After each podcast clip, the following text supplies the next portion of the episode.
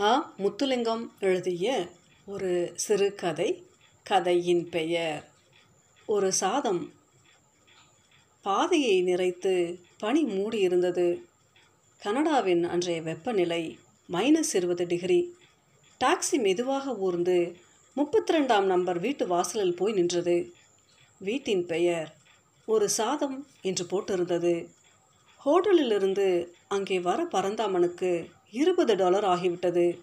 காசை கொடுத்துவிட்டு overcoat muffler தொப்பி பூட்ஸ் என்ற சம்பிரமங்களுடன் கையிலே பையையும் தூக்கி கொண்டு டாக்ஸியிலிருந்து பனி சறுக்காத இடமாக காலை வைத்து சிவதாண்டவம் செய்து ஒரு மாதிரி இறங்கிவிட்டான். வீட்டினுள்ளே சிவலிங்கம் ஒரு சாரமும் பனியனுமாக நின்றான். கனடாவில் வீடுகளை அந்த மாதிரி கட்டியிருந்தார்கள். குளிர் அண்டவே முடியாது. பரமநாதன் சிரிப்ரீஸ் போல ஒவ்வொன்றாக கலற்றி வாசலிலே குவித்தான். ஓவர்கோட் மஃப்ளர் தொப்பி பூட்ஸ். அப்பா அரைவாசி பாரம் குறைந்துவிட்டது சிவலிங்கத்தின் மனைவி பூர்ணிமா வந்தால் அவளுடைய அழகு அழிவில்லாத அழகுத்தான். சிவலிங்கமும் பூர்ணிமாவும் பரிமாறிய காதல் கடிதங்களை எல்லாம் அந்த காலத்தில் எடிட் செய்ததே பரமநாதன் தான். பதிமூணு வருடங்களுக்கு பிறகு அவர்களை பரமநாதன் முதன் முறையாக கனடாவில் பார்க்கிறான். சிவலிங்கத்துக்கு இப்போது இரண்டு பெண் குழந்தைகள். மூத்தவளுக்கு வயது பனிரெண்டு இருக்கலாம் அடுத்தவளுக்கு நாலு. பரமநாதன் கேட்டான் இது என்ன புதுவிதமான வீட்டு பேர்? ஒரு சாதம் என்று வைத்திருக்கிறாய்? அதுவா இந்த பனிக்குளிரில் வீடு தேடி வாரவர்க்கு ஒரு பிடி சாதமாவது போட வேணும் என்ற பிடிவாதத்தில் வைத்த பேர் என்றான் சிவலிங்கம். இதை கேட்டுக்கொண்டிருந்த அவனுடைய மூத்த மகள் கிளிக் என்று சிரித்துக்கொண்டே உள்ளே ஓடிவிட்டாள். சாதம் என்ற வார்த்தையை கேட்ட பரமநாதனுக்கு கதையை மாற்ற பிடிக்கவில்லை. கடந்த பத்து நாட்களாக ஹோட்டலில் தான் அவன் வாசம். ரொட்டியும் வெண்ணையும் பழங்களுமாக சாப்பிட்டு சாப்பிட்டு அவனுக்கு அழுத்து போய்விட்டது. கனடாவின் படுபயங்கர குளிருக்கு அவனுடைய வயிறு கொண்டா கொண்டா என்று கேட்டுக்கொண்டிருந்தது சாதத்தை அவன் அங்கே கண்ணால் கூட காணவில்லை. என்ன? சோறு கறிவகைகள் எல்லாம் இங்கே தாராளமாக கிடைக்குமா? என்றான் பரமநாதன். அவன் மனது சம்பா அரிசி சோற்றையும் மீன் குழம்பு கறியையும் நினைத்து பறந்தது. இதற்கு பூர்ணிமா இதென்ன இப்படி கேட்குறியல் இது ஒரு சின்ன யாழ்ப்பாணம் தான். யாழ்ப்பாணத்தில் கிடைக்காதது கூட எங்கே கிடைக்கும்? அப்போ பாருங்கோ என்றால் பரமநாதனுடைய வாய் அப்பவே ஊறத் தொடங்கிவிட்டது. அப்போதெல்லாம் சிலோனில் பரமநாதனும் சிவலிங்கமும் அடிக்கடி கிரீன்லாண்ட்ஸில் சாப்பிடுவார்கள். சிவலிங்கத்தின் காதல் உச்சக்கட்டத்தில் இருந்த காலம் அது. இருவரும் சார்ட்டர்ட் அக்கவுண்டன்ட் சோதனைக்கு படித்து கொண்டிருந்தார்கள். சிவலிங்கம் படிக்கவே மாட்டான். பெட்டையின் பின்னாலேயே அலைந்து கொண்டிருந்தான். படிப்பை தவிர மற்ற எல்லாம் செய்து வந்தான். படிக்காத புத்தகங்களே இல்லை. எல்லாம் அறிவு சார்ந்த புத்தகங்கள். அந்த காலத்திலேயே அறிவுஜீவி ஒரு விஷயத்தை ஒரு கால் சொன்னால் பிடித்து கொண்டு விடுவான். அபாரமான ஞாபக சக்தி. அவனோடு வாதம் செய்து வெல்வது என்பது நடக்காத காரியம். எல்லோரும் அதிசயிக்கும்படி ஒரே முறையில் சோதனையை பாஸ் பண்ணிவிட்டான். அவன் முழு மூச்சாக படித்தது என்னவோ இரண்டு வாரங்களே. மிகப்பெரிய தனியார் கம்பெனி ஒன்றில் சேர்ந்து கிடுகிடுவென்று மேலுக்கு வந்துவிட்டான். பூர்ணிமாவை பெற்றோரை எதிர்த்து மனமுடித்தான். அவனுடைய வாழ்க்கையானது இப்படி அந்தரலோக சுகபோகத்தில் சென்று கொண்டிருந்த போதுத்தான் ஆயிரத்தி தொள்ளாயிரத்தி எழுபத்தி ஏழில் கலவரம் வந்தது. இவனுக்கு ஒரு பிரம்மாண்டமான வீடு கம்பெனி கொடுத்திருந்தது. அத்துடன் நாலு வேலைக்காரர்கள் தோட்டக்காரன் டிரைவர் காவல்காரன் என்று பல பேர். அந்த கம்பெனியிலேயே பத்தாயிரத்துக்கும் மேலான பேர் வேலை செய்தார்கள். அங்கே வேலை செய்த தமிழர்களை விரல் விட்டு எண்ணலாம். எல்லாம் சிங்களவர்கள் இவனுடைய பதவியோ மிக மிக உயர்ந்தது. கலவரம் வந்தபோது எல்லாவற்றையும் துறந்துவிட்டு உயிர் தப்பினால் போதும் என்று இந்தியாவுக்கு பூர்ணிமாவுடன் ஓடி வந்துவிட்டான். அங்கே சிவலிங்கம் பட்ட இன்னல்களை இங்கே விவரிக்க இயலாது. ஒரு உயர்ந்த பதவியில் சகல சௌகரியங்களுடனும் வாழ்க்கை நடத்திவிட்டு அகதியாக வந்து இம்சிப்படுகிற அவதி சொல்லி விளங்காது. கடைசியில் எவ்வளவோ கஷ்டப்பட்டு அவனும் பூர்ணிமாவும் கனடாவுக்கு அகதிகளாக வந்து தஞ்சம் புகுந்தார்கள். இத்தனை வருடங்களுக்கு பிறகு பரமநாதன் முதன்முறையாக அவர்களை பார்க்கிறான். பசி பிடுங்கியது பரமநாதனுக்கு. ஆனால் பூர்ணிமா அவர்களுடன் இருந்து சுவாரஸ்யமாக பேசிக்கொண்டிருந்தால் சாப்பாட்டு அடுக்குகள் ஒன்றையும் காணவில்லை. முதலில் பரமநாதனுக்கு கொஞ்சம் பயமாக இருந்தது.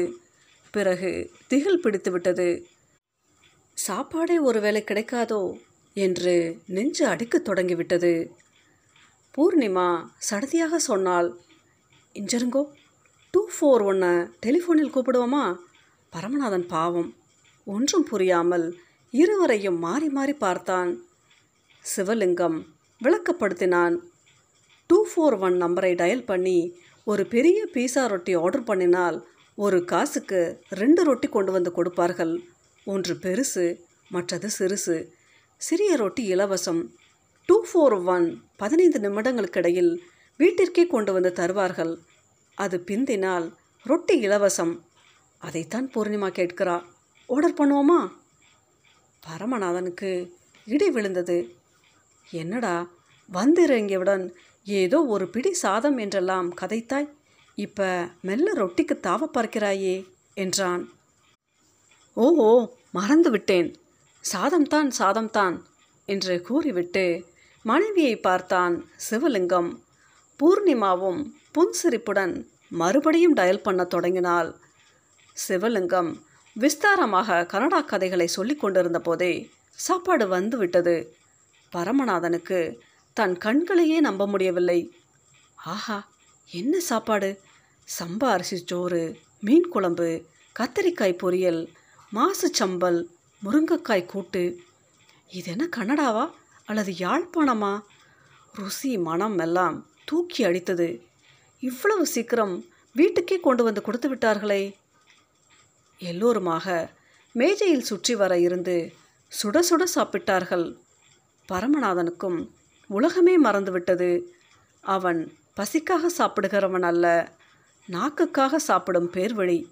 விட்டு வைப்பானா? பூர்ணிமா சொன்னால் இங்கே புருஷன் பொஞ்சாதி ரெண்டு பேருமே அநேகமாக வேலைக்கு போயினோம் அதனால் இன்றைக்கான குடும்பங்களில் இப்படித்தான் ஆர்டர் பண்ணி சாப்பிடுகணும் நல்ல சாப்பாடு விலையும் பரவாயில்லை.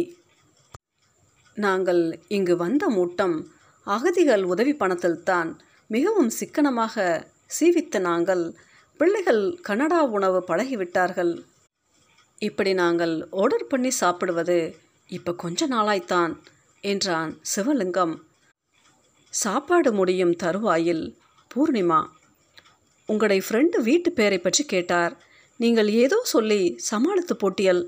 இவருக்கு நாங்கள் இன்று வந்து பட்ட பாட்டை கட்டாயம் சொல்ல வேணும் என்றால் சிவலிங்கத்திற்கு விஸ்தாரமாக கதை சொல்வது என்றால் அளவற்ற பிரியம். விடுவானா? இன்று எல்லோருக்கும் நடக்கிறது போலத்தான் எங்களுக்கும் நடந்தது. ஆனால் எங்களுடைய கஷ்டம் கொஞ்சம் வித்தியாசமானது. அனுபவித்தால் தான் தெரியும். இருபத்தைந்து வருடங்களுக்கு முன் சிலோனில் நடந்த சம்பவம் அது. அப்போ ஒரு கம்பெனிக்கு கணக்காய்வு செய்ய போயிருந்தேன்.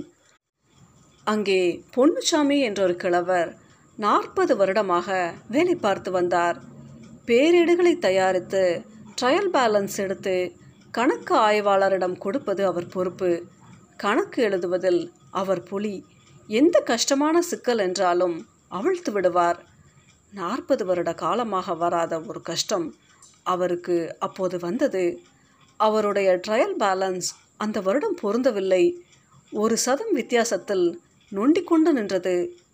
பொன்னுசாமிக்கு இது ஒரு பெரிய சவால். இதை எப்படி ஏற்பார் அவர்? இரவு பகலாக கண் விழித்து முழு கணக்குகளையும் இன்னொரு முறை சரிபார்த்தார். அந்த ஒரு சதத்தை அவரால் கண்டு முடியவில்லை. பெரிய மானப்பிரச்சனையாக அது உருவெடுத்து விட்டது. கணக்காய்வு தள்ளி போய்க்கொண்டே வந்தது. ட்ரையல் பேலன்ஸ் சரி வராமல் கணக்குகளை முடிக்க முடியாதே. ஏர்னஸ்ட் ஹெமிங்வே எழுதிய ஒரு கதை படித்திருப்பாய். ஒரு கிழவன் தன் சிறு வள்ளத்தில் மீன் பிடிக்கப் போனான். தூண்டில் போட்டு மீனை பிடித்து விட்டான். ஆனால் அகப்பட்டதோ ஒரு ராட்சச மீன். பலத்த போட்டி. கிழவன் மீனை விடுவதாக இல்லை. மீனும் பிடி கொடுப்பதாக இல்லை. இந்த சண்டை நாள் கணக்காக நீடிக்கிறது. ஒன்றில் மீன் சாக வேண்டும் அல்லது கிழவன் சாக வேண்டும். அப்படியான ஒரு நிலை. அதுபோலத்தான் பொன்னுசாமிக்கும் பேரேட்டுக்கும் நடந்த போராட்டம் முடிவில்லாமலே நீண்டு கொண்டு போனது.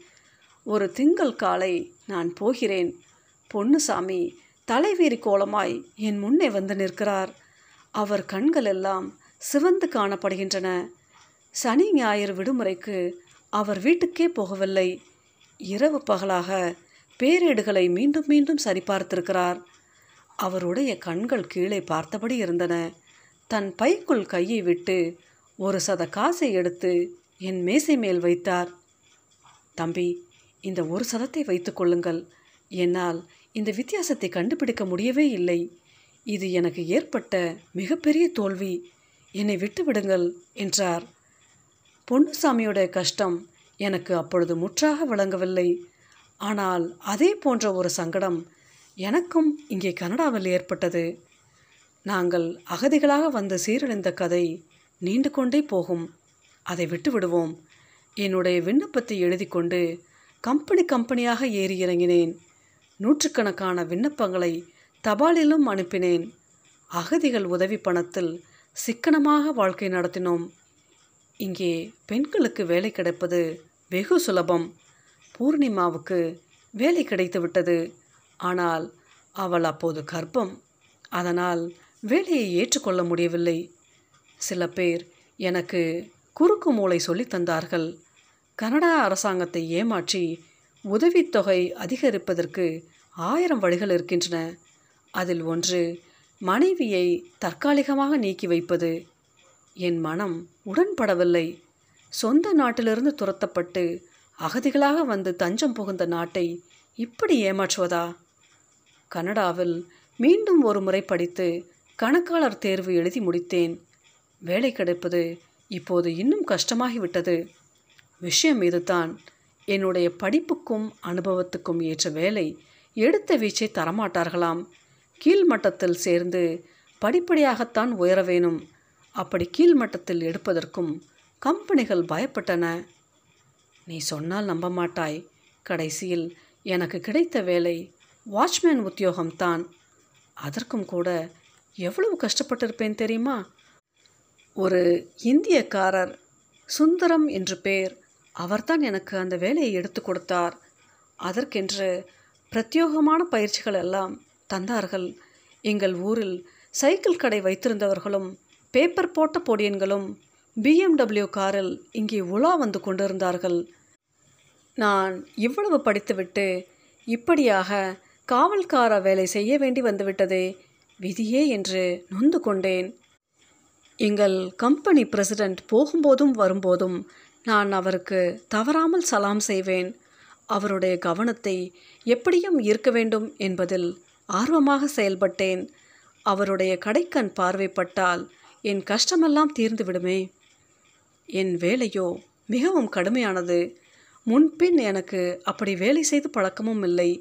இரவு முழுவதும் ரோந்து வந்து மிஷினை பஞ்ச் பண்ணியபடியே இருக்க வேண்டும். பனி என்றால் ஓவர் கோட்டையும் பூட்ஸையும் மேலாடைகளையும் மீறி குளிர் உள்ளே போய் உயிரை தொடும். ஒரு நாள் என் வீட்டுக்கு போய் காலுறையை கலற்றிய போது காலுறையெல்லாம் ரத்தம் பூர்ணிமா அழுதுவிட்டால் அன்று இரவு வெகு நேரமாக ஒரு விண்ணப்பம் தயாரித்தேன். எங்கள் கம்பெனி பிரசிடெண்ட்டுக்கு எப்படியும் ஒரு சின்ன வேலையாவது போட்டு தருமாறு என் தகுதிகளையெல்லாம் காட்டி விளக்கினேன். தருணம் பார்த்திருந்து ஒரு நாள் அதை அவர் கையிலும் சேர்த்து விட்டேன் அதன் பிறகு ஒவ்வொரு நாளும் அவர் போகும்போதும் வரும்போதும் அவருடைய முகத்தை பார்த்தபடியே இருப்பேன். எப்பவாவது ஒரு நாள் அவர் வாயிலிருந்து நல்ல வார்த்தை வருமா? என்று பார்த்து பார்த்து ஏமாந்தேன். அந்த சமயத்தில்தான் ஜேம்ஸ் கிளைக் எழுதிய கோஸ் என்ற புத்தகம் வெளியாகி எங்கும் பரபரப்பாக பேசப்பட்டது. அறிவு ஜீவிகளுக்காக மட்டுமே எழுதப்பட்ட புத்தகம் அது என்று உனக்கு தெரியும். நான் சிலோனில் இருந்தபோது புத்தகங்களை வாங்கி வாங்கி குவிப்பேன். வாங்கின புத்தகங்களை இரவு பகலாக வாசித்து முடித்து விடுவேன். இங்கே புத்தகங்களின் விலையோ எக்கச்சக்கம். ஒரு புத்தகம் கூட வாங்க முடிவதில்லை. புத்தக கடைகளை பார்த்து ஏங்குவேன். ஒரு நாள் பிரசிடென்ட் கையில் அந்த கோர்ஸ் புத்தகத்தை பார்த்தேன். அடுத்த நாளை புத்தக கடையில் போய் நானும் ஒன்று வாங்கிவிட்டேன்.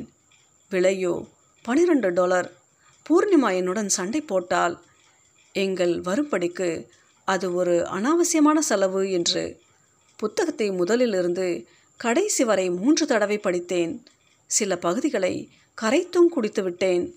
அதற்கு பிறகு அந்த புத்தகத்தை வைத்துக்கொண்டு உலாவத் தொடங்கினேன். பிரசிடென்ட் வரும் சமயம் பார்த்து புத்தக அட்டை தெரியக்கூடியதாக பிடித்தபடியே அங்கும் இங்கும் அலைந்தேன்.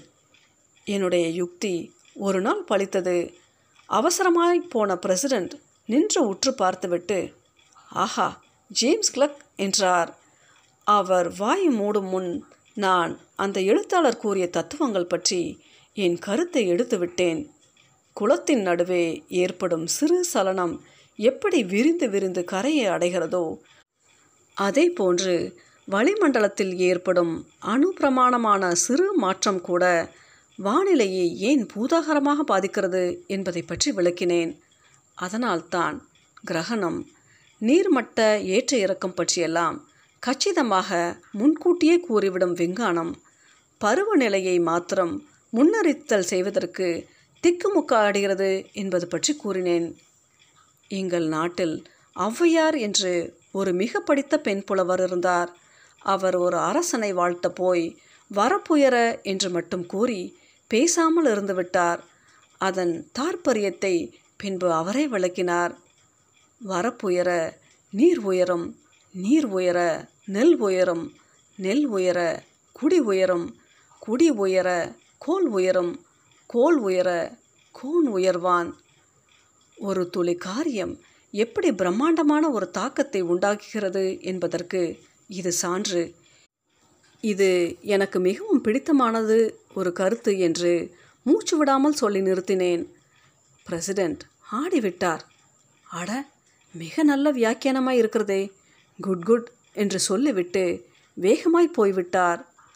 அடுத்த நாள் எனக்கு ஒரு அதிசயம் காத்திருந்தது. கணக்காளர் பிரிவில் ஒரு அடிமட்ட வேலை எனக்கு கிடைத்துவிட்டது. எனக்குண்டான மகிழ்ச்சிக்கு அளவே இல்லை. வேலை என்பது பத்தாம் வகுப்பு படித்தவனை பாலர் வகுப்பில் போட்டது போலத்தான். ஆனால் அதை நான் பொருட்படுத்தவில்லை. இரண்டு நாள் வேலையை இரண்டு மணி நேரத்தில் முடித்து விடுவேன். ஓய்வு நேரங்களில் மற்றவர்களுடைய வேலையையும் இழுத்து போட்டுக்கொண்டு செய்வேன். இரண்டு மாதத்தில் அந்த பிரிவு வேலையெல்லாம் எனக்கு தண்ணிப்பட்ட பாடு. என்னுடைய செக்ஷனில் எல்லோரிடமும் கம்ப்யூட்டர் இருந்தது. எனக்கு மட்டும் இல்லை செக்ஷன் தலைவரிடம் வளவளவென்று ஒரு கம்ப்யூட்டர் அதன் வழியால் போகும்போதெல்லாம் அதை தொட்டு தடவி விட்டுத்தான் போவேன். நேரம் கிடைக்கும் போதெல்லாம் மற்றவர்களுடைய கம்ப்யூட்டரில் வரும் சிறிய பிரச்சனைகளை எல்லாம் தீர்த்து வைப்பேன். இதற்கிடையில் ஐம்பது டாலருக்கு நான் ஒரு ஓட்டை கம்ப்யூட்டர் வாங்கிவிட்டேன். மற்ற கம்ப்யூட்டர்கள் பென்ஸ் கார் என்றால் இதை திருக்கல் வண்டி என்று சொல்லலாம். அவ்வளவு மெதுவாக போகும். கம்பெனியில் சிக்கலான சில வேலைகளை வீட்டில் கொண்டு வந்து இதில் தட்டி சரி செய்து விடுவேன். அப்போது ஒரு நாள் எங்கள் செக்ஷன் தலைவர் சில நாள் லீவ் போட்டார். அந்த பகுதி வேலைகள் எல்லாத்தையும் நான் பார்க்கும்படி வந்தது.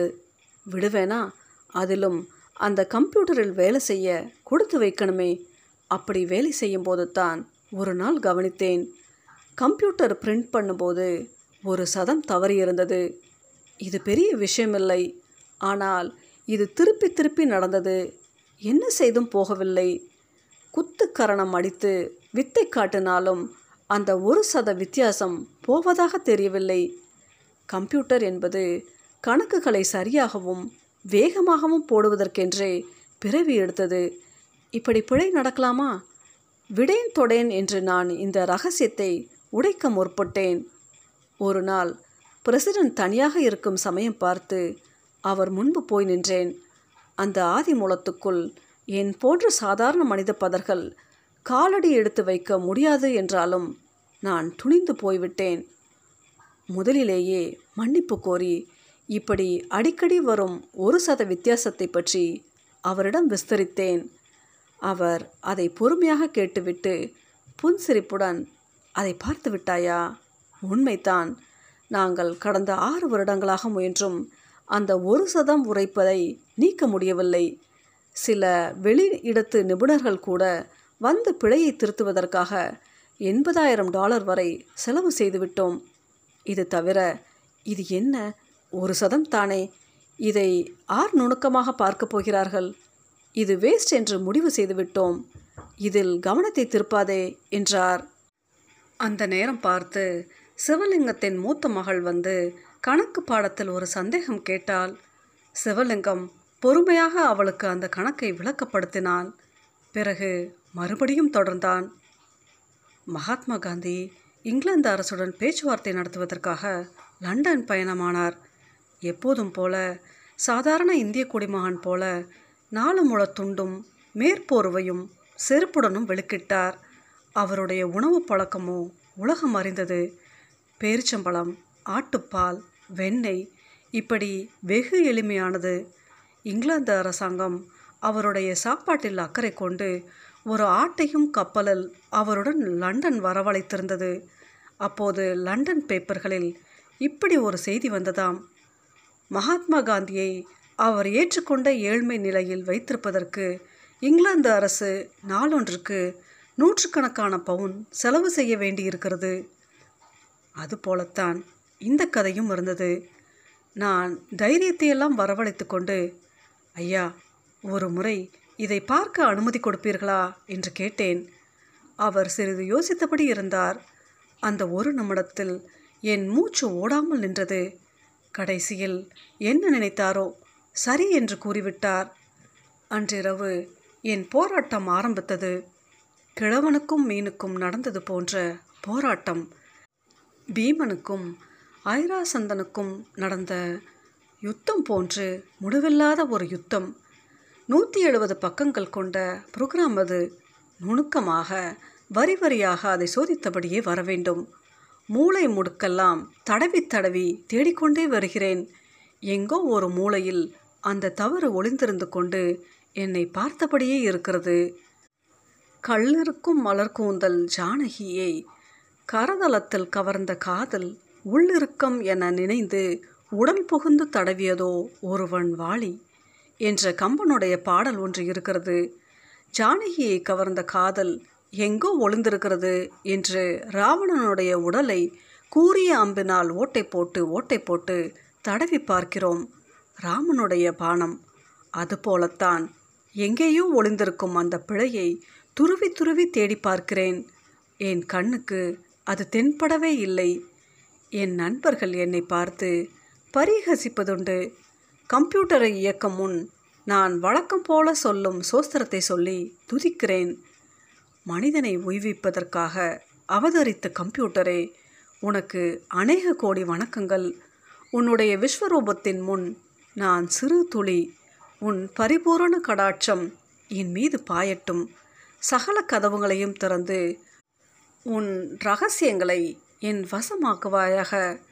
உன் வாசலிலே புக அனுமதி கேட்டு நிற்கிறேன். நமஸ்காரம் நமஸ்காரம். இப்படியாக அதை வணங்கி இயக்குகிறேன்.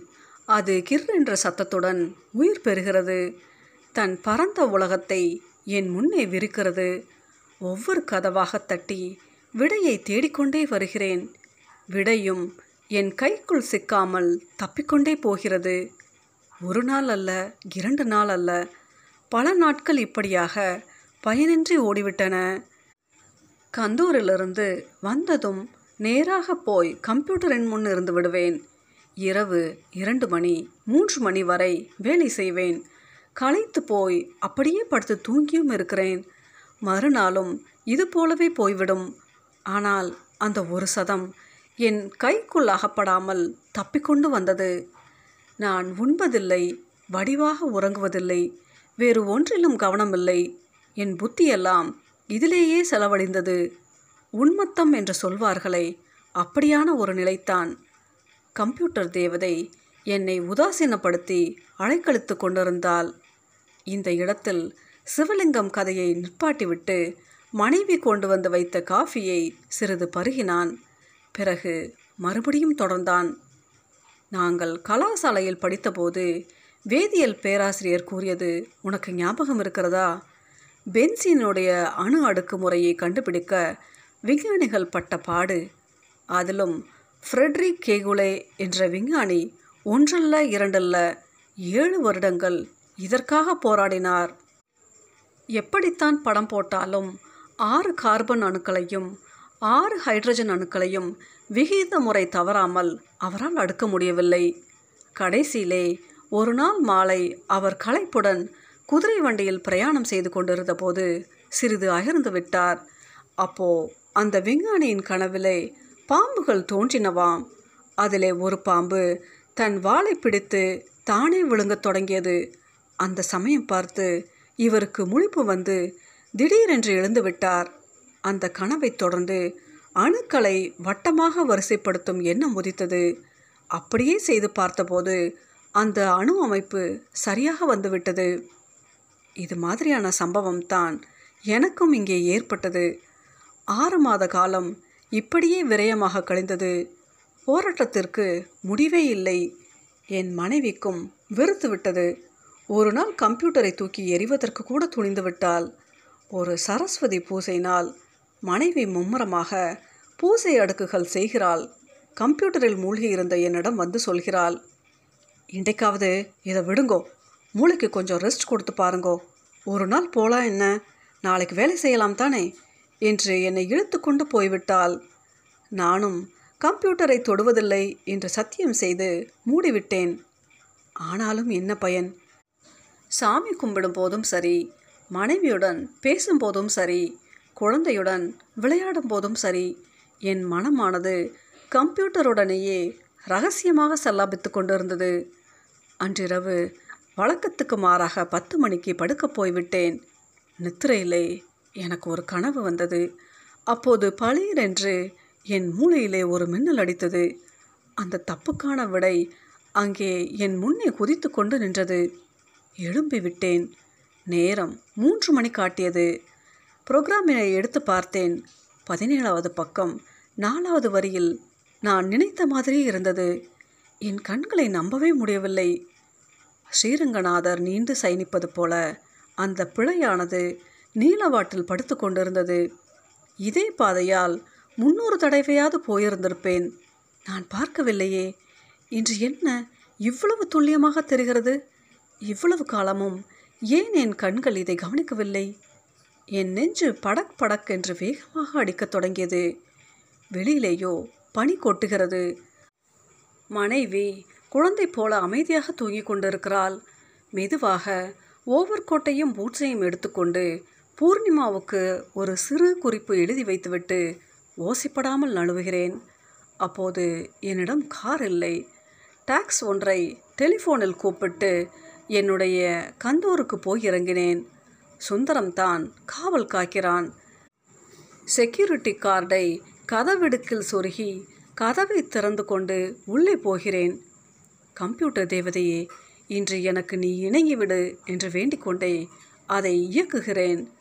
கம்ப்யூட்டர் கிர்ரென்று உயிர் பெற்று தன் வாசல்களை எனக்கு திறக்கிறது. ஒவ்வொரு வாசலாக தட்டிக்கொண்டே செல்கிறேன். அங்கே கஷ்டப்பட்ட என் அணங்கு கைகளை பரப்பிக்கொண்டு எனக்காக காத்திருந்தால் பதினேழாவது பக்கத்திலே அந்த பிழையானது வியாபித்து நிற்கிறது. நிமிடத்தில் அதை சரி செய்துவிட்டு ஓட்டி பார்க்கிறேன். ஒரு சதம் போய்விட்டது. விளம்பரங்களில் சொல்வது போல போயே போய்விட்டது.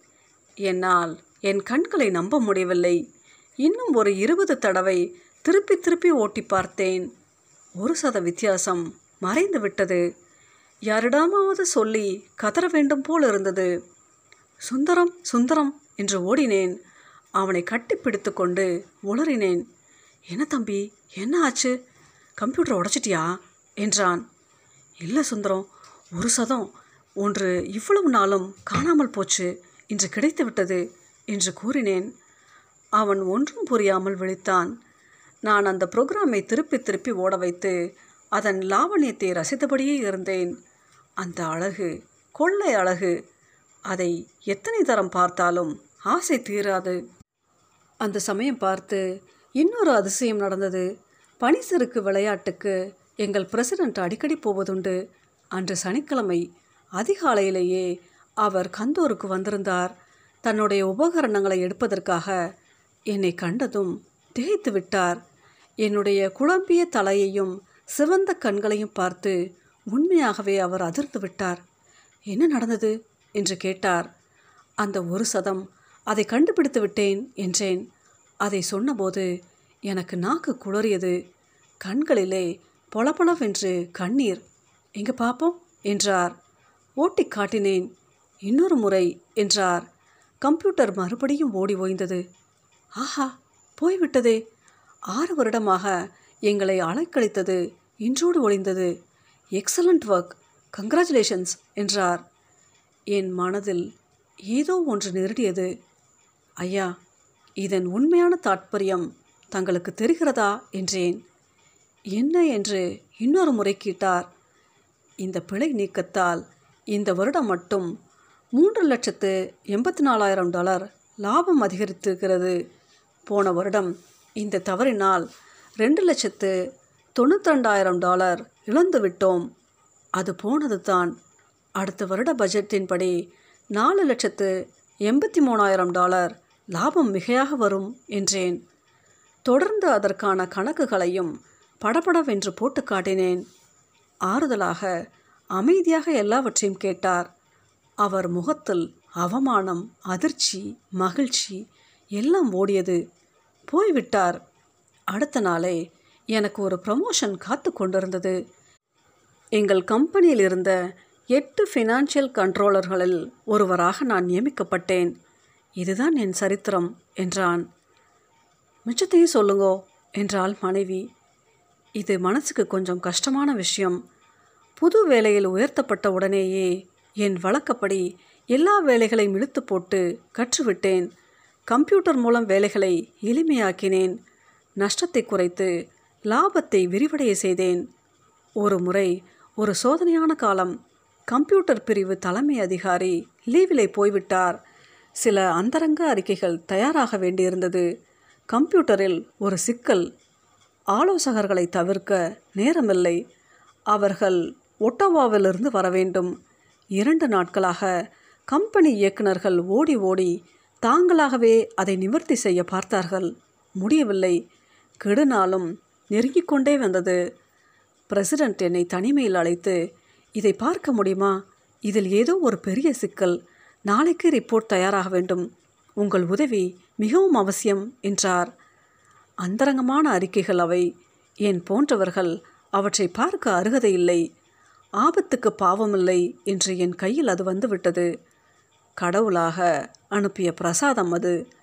பெரும் காப்பியங்களை எழுதும்போது காப்பு என்று கடவுள் வாழ்த்து பாடி பின்பே காப்பியத்தை தொடங்குவார்கள். அதுபோல இந்த புரோகிராமிலும் காப்பு போல ஒன்று இருந்தது. அதற்கு பிறகே முறையான புரோகிராம் தொடங்கும். நான் புரோகிராமை பார்த்தேன். பார்த்த உடனேயே தெரிந்துவிட்டது. காப்பிலேயே பிழை. கனதூரம் போக தேவையில்லை. ஆஹா இதோ என்று சொல்ல வாய் திறந்துவிட்டது. சடார் என்று மூடிக்கொண்டேன். இது கொஞ்சம் சிக்கலாக இருக்கும் போல தெரிகிறது. நாளை வரை டைம் கொடுங்கள் என்று சொல்லி புரோகிராமை பெற்றுக்கொண்டேன். முதல் ஒரு நிமிடத்திலேயே பிழையை திருத்திவிட்டேன். மீதி இரவெல்லாம் புரோகிராமை அணு அணுவாக ஆராய்ந்து மனதில் பதித்து வைத்து கொண்டேன். இப்படியான சந்தர்ப்பம் இனிமேல் கிடைக்காதல்லவா? அந்த சம்பவத்திற்கு பின்பு தான் எனக்கு டெப்டி ஃபினான்ஸ் டைரக்டர் பதவி கிடைத்தது.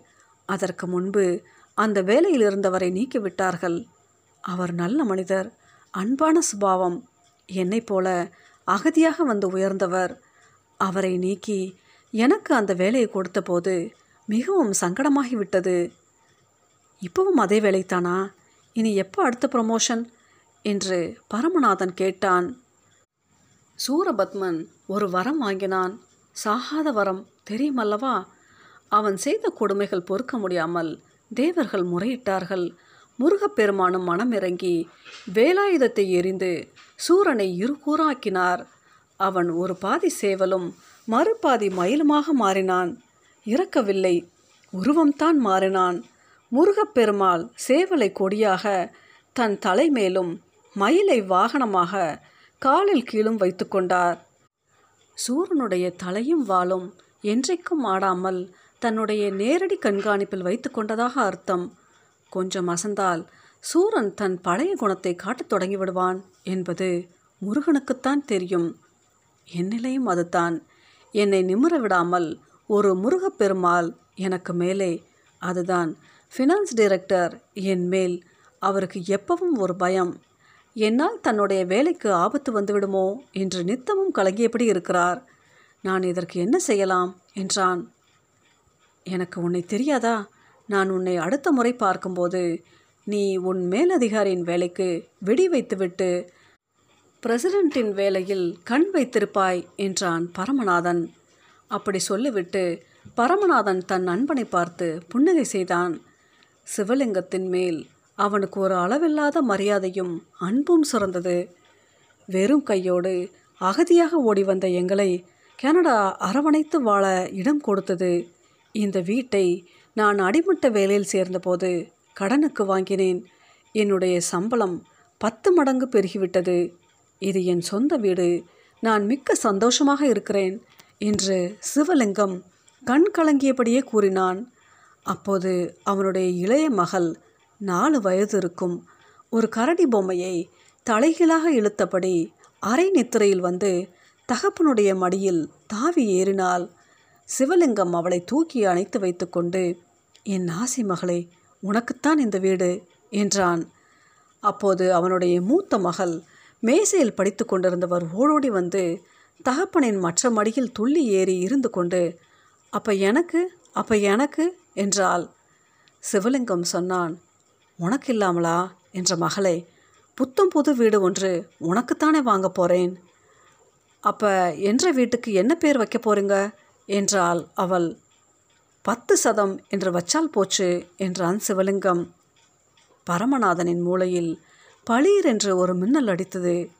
சிவலிங்கத்தினுடைய வீட்டின் பெயர் ஒரு சதம்.